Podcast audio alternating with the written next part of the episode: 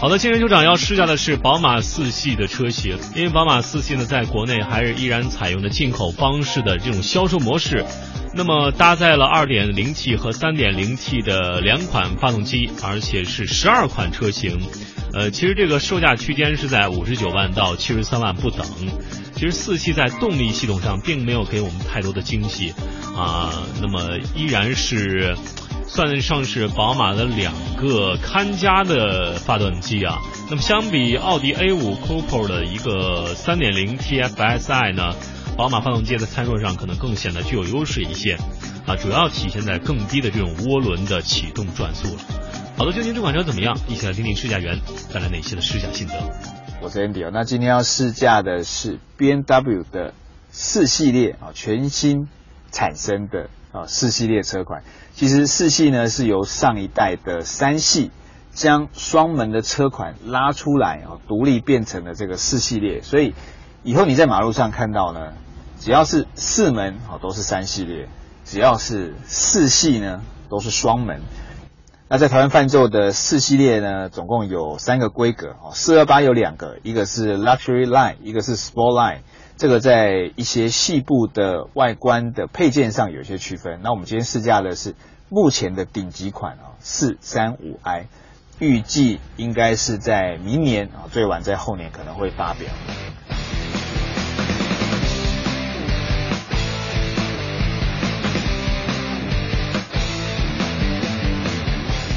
好，我们先讲哦，今天试驾的这个四三五呢，它有选配了很多的套件啊。我这边先说明一下，那不要说哪天你去这个 B N W 的展间去看四三五的时候，你会发现什么外观跟今天 Andy 介绍的四三五都不太一样哦。我先介绍，就是今天试驾的四三五呢，它有选配了很多 M 款的跑车化套件啊。第一个包含外观的空力套件、前保杆、后保杆，还有侧裙，还有车门的门槛，还有 M 款的跑车化悬吊，还有十九寸的铝圈，包含了什么？黑色的车窗边框，还有车内顶棚，还有包含环境系统，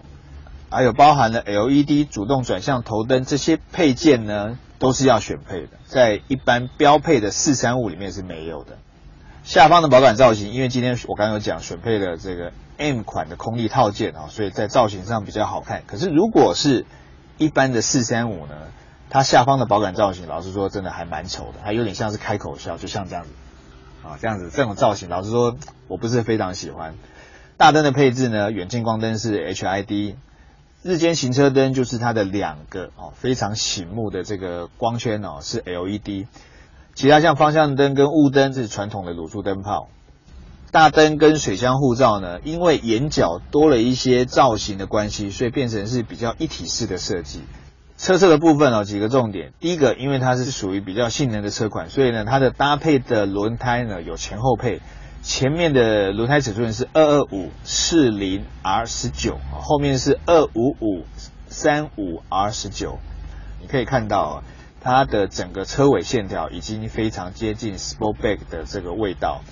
当然，好不好看因人而异，可是。对我来说，我反而比较喜欢像一四六或者是像一九二双门车原本那种车尾比较长的那种线条设计，下方的排气管一样是采用这个双边单出的设计。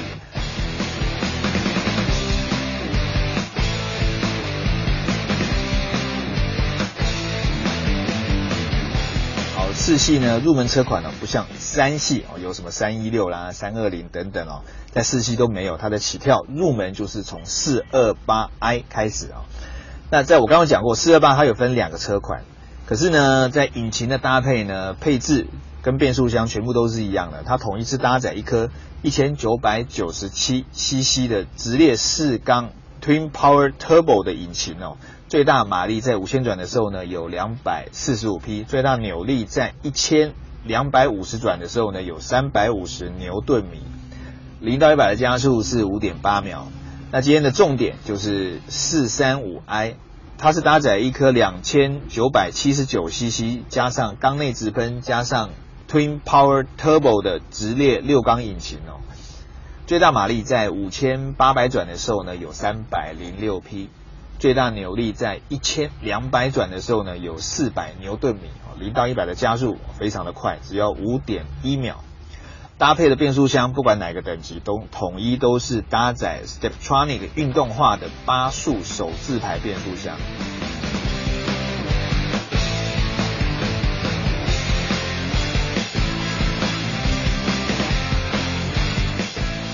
后座的空间呢，老实说，我觉得上一代的三系 Coupe 哦比较好坐，这一代的后座空间呢，腿部支撑的部分呢比较不够啊。各位可以看到，我的身高已经不太够了啊，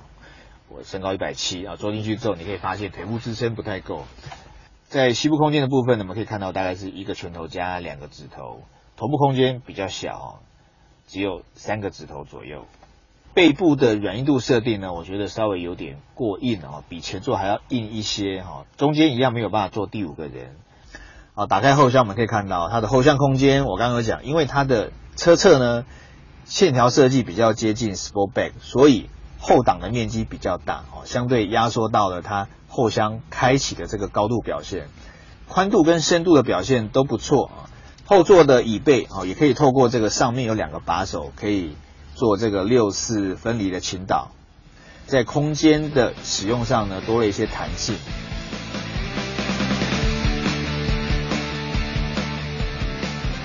好，内装部分我们先来讲一下这个前面两张座椅，十四项的电动调整加上两项的手动调整。它的电动调整部分呢，包含了电动腰靠啊，上下跟前后就四项了。另外两项我觉得非常好用的，就是它在两侧支撑侧倾的这个力道部分呢，它也可以做电动夹紧或稍微放松的这个动作。这个当然对体型比较瘦或者是稍微比较宽的这个驾驶者来讲呢，你可以调整到你最想要的一个舒服的姿势。另外在椅垫呢，你也可以做手动延伸的这个动作啊，这个也蛮方便的。方向盘的部分呢？有一些镀铬的点缀啊，左右两边各有一些控制按钮，右边是控制你的音响跟大小声的设定啊，左边是定速的设定控制键。方向盘的后方呢有换挡拨片啊，右边是升档，左边是降档。可是 Sportline 里面有一个啊，它有搭配这个红方向盘红色的车缝线哦，可是今天试驾的四三五呢，并没有这个红色车缝线，这是比较奇怪的。前方的仪表板呢，造型老实说，我并没有觉得非常的好看哈。可是当然质感一样不错。右边是转速表，左边是时速表，下方有一个大概一点多寸的彩色资讯幕哦，你可以了解一些车辆的一些基本的资讯啊，包含车外的温度、瞬间油耗、平均油耗等等。中控台上方有一个不能收折的一个九点二寸的资讯幕啊，整合度当然也不错。可是如果说跟奥迪的像上次试驾的 A3 Sportback 哦，它可以做百分之百完全收折这个动作，相较比起来呢，在 BMW 在这方面呢就稍微哦逊色一点点。荧幕上呢，你可以透过 iDrive 的系统哦，去了解你车辆的一些状况。当然，透过这个系统呢。你可以在车上听你的收音机啊，通过蓝牙跟你的手机做配对。当然，你也可以使用它支援繁体中文的卫星导航系统。包含在设定的部分呢，都是透过这个飞梭旋钮来控制哦。下方是双区的恒温空调，空调的下方有一些置物空间哦。另外，在下方我们可以看到，一样它采用这个造型非常特别的这个排挡杆设计哦。搭配的变速箱，我刚刚讲它是搭载一颗 Steptronic 八速的手自排变速箱啊。排档杆的左边呢，我们可以看到它有四种行车模式，包含的 Eco Pro 就是最省油、最经济的行车模式，再来就是 Comfort 就是比较舒适的模式，另外就是 Sport 哦比较运动化的模式。当然，如果说你想要开起来更 Sport、更运动化一点的，你可以选择到这个 Sport Plus 这个行车模式呢，它会将你的循迹防滑会关一段啊，因为它的循迹防滑总共有两段可以关闭，第二段就是全关啊，第一段就是关一半，你可以透过这个模式呢去享受这个屁股稍微有点滑，滑一点又收回来，滑一点又收回来这个的这个操控乐趣啊。主被动安全呢，全车系在被动安全的部分呢，统一都是搭载六颗气囊。那在主动安全的部分呢，也是一样哦，不分车系，全部都是标配统一的主动安全啊，包含像什么我们最常介绍的车身动态稳定系统啦、循迹防滑系统，包含像什么动态牵引力控制系统，还有胎压侦测警示系统等等呢。在三个等级全部都是标准配备，那后面一样有这个 ISOFIX 的儿童安全座椅固定扣。以这样的售价，我觉得在主动安全的配备上哦，似乎少了那么一点。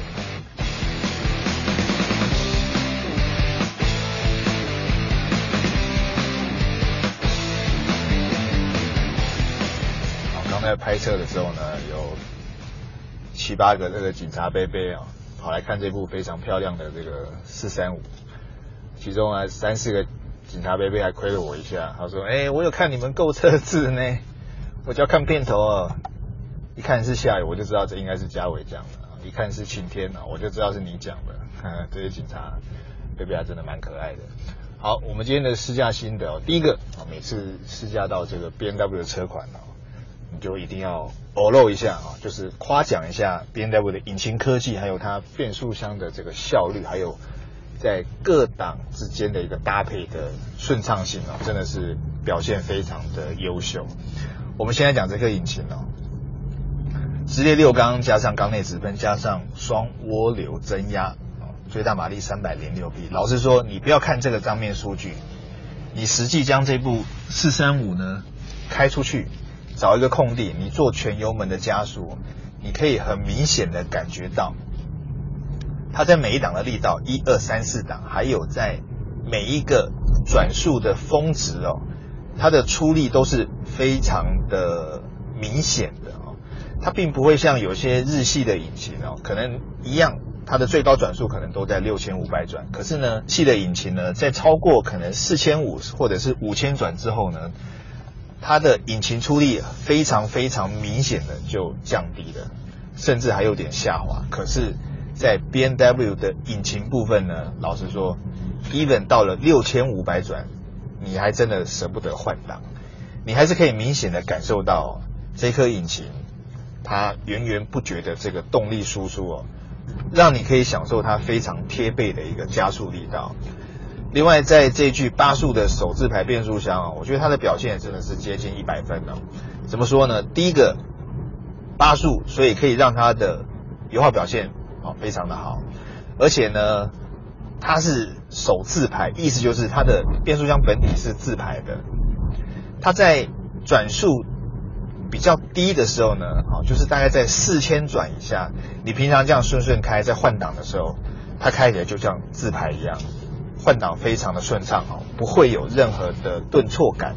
可是呢，我刚刚在高转速换挡的时候呢，它竟然可以做到跟自手排换挡一样的那一种顿挫感哦。对我们这种比较热血派的这个消费者来讲呢，开起来老实讲还蛮过瘾的。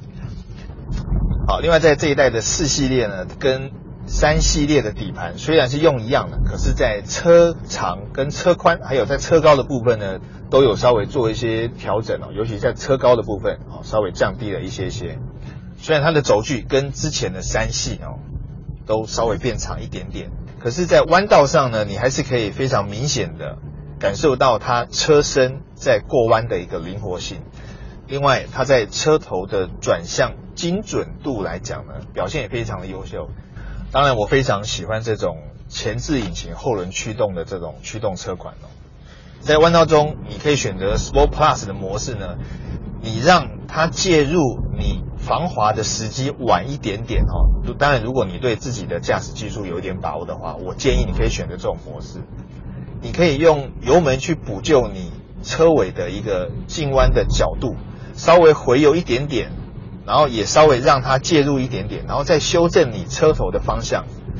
去享受那种有点滑又有点不滑，有点滑又救回来一点点的那种驾驶乐趣呢，我觉得是非常过瘾的。